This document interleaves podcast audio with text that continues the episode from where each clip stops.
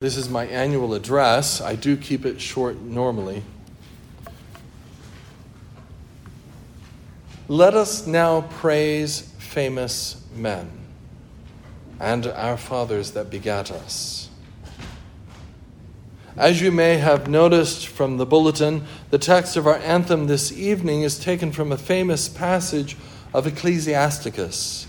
It is an appropriate anthem for the convocation of a parochial school as we spend a lot of time at St. Andrew's dealing with the famous men who did bear rule in their kingdoms, men renowned for their powers, leaders of the people by their counsels and by their knowledge, such as found out musical tunes and recited verses in writing.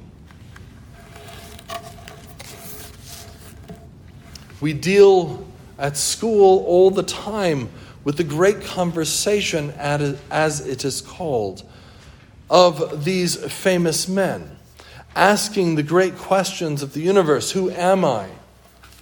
Where do I come from? What is the meaning of life? What am I called to be and to do? This is the essence of an education from the time of the Greeks forward. In the blossoming of the church in the first five centuries or so after Christ, the realization that Jesus helps us to answer these great questions of life become under, became understood more clearly. Our office hymn this evening that we didn't sing, I forgot that. I'll have to quote you parts of it, uh, reminds us of that reality. This is the first verse O thou whose feet have climbed life's hill and trod the path of youth. Our Savior and our brother still now lead us into truth. Jesus was the God man who lived a life like ours and showed the way of God. He is the great and famous man of all history. Yet we need young people to grow into great men and women to lead others to the truth as well. Give us men to guide, says our hymn. Let wisdom broaden with the day. Let human faith abide. We need men and women who see the way, who have wisdom and faith. These are the leaders that are needed particularly now in our culture, which is looking rather dark and troublesome.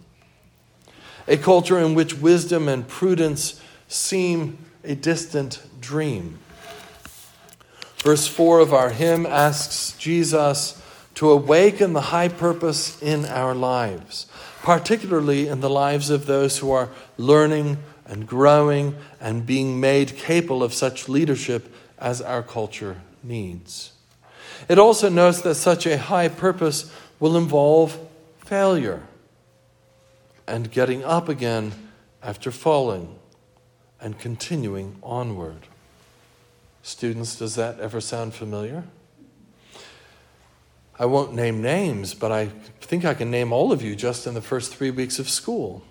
But that's good. That's, that's meeting it face on, dusting off yourself, putting a band aid on your knee, and moving forward.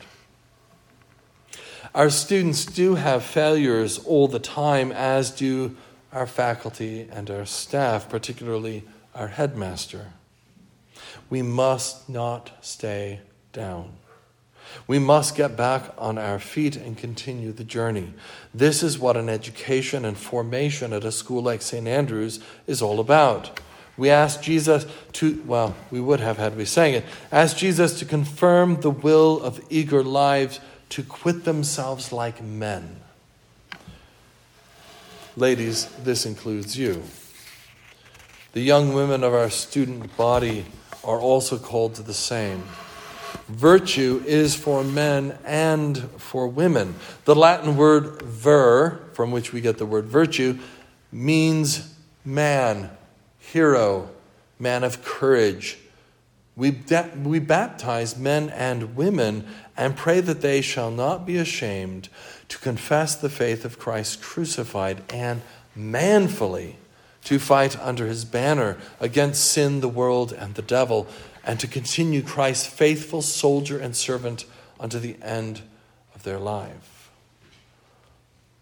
We pray this prayer for women to fight manfully under Christ's banner because Jesus is the greatest and most famous man, and all virtue, vir, comes from him, the great man, for men and for women. Not all our students will be the great and famous leaders of men. Not all will be remembered by the world. Perhaps some will. Many will have no such memorial who will perish as though they had never been. Their bodies will be buried in peace, but their name will live forevermore. Not all will be famous, but faithful lives, lives of truth, goodness, and beauty will not be forgotten. God remembers, and families remember.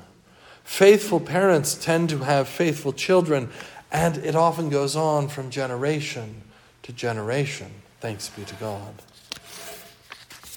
I trust this is enough to encourage faithful lives. This is enough to encourage the pursuit of truth. Following the banner of Christ is the way to live the good life. Thus, Jesus is, the, as the hymn puts it at the end, the master of our schools. Students, may you this year Pursue the truth with all that you have and all that you are. May you seek to be the kind of man or woman that will not be forgotten whether you are famous or not. May you follow the Master in good living and with beauty on your lips and in your hearts. Amen. Please stand for the benediction. The Lord bless you and keep you. The Lord make his face to shine upon you, be gracious unto you. The Lord lift up his countenance upon you and give you peace this night and evermore. May the blessing of God Almighty, Father, Son, and Holy Ghost be with you and remain with you always. Amen.